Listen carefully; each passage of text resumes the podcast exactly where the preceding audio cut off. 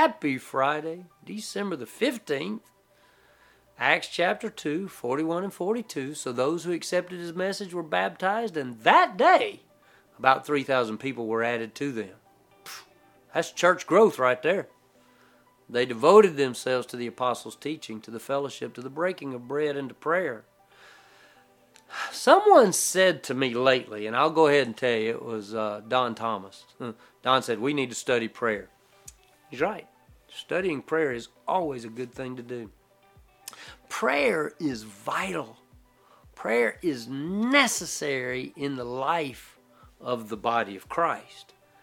Prayer is vital and necessary in the life of every believer. You see, if we don't pray, if we don't spend that time with God, we wither, we, we fade.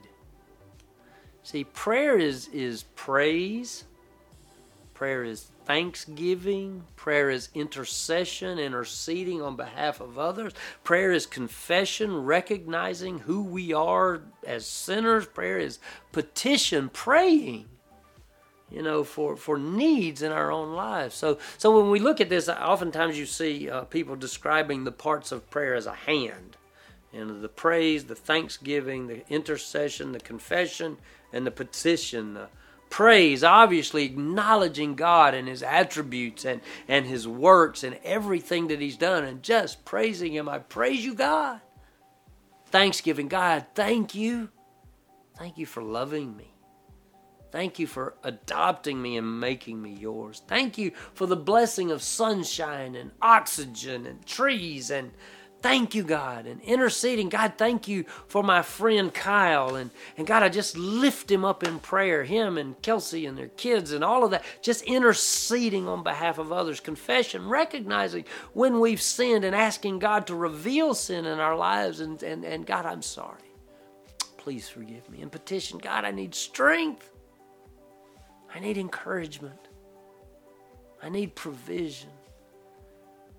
Prayer encompasses all that and other things.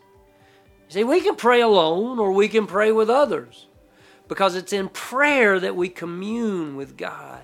It's in prayer that we commune with our Creator, whether it's us by ourselves or with others.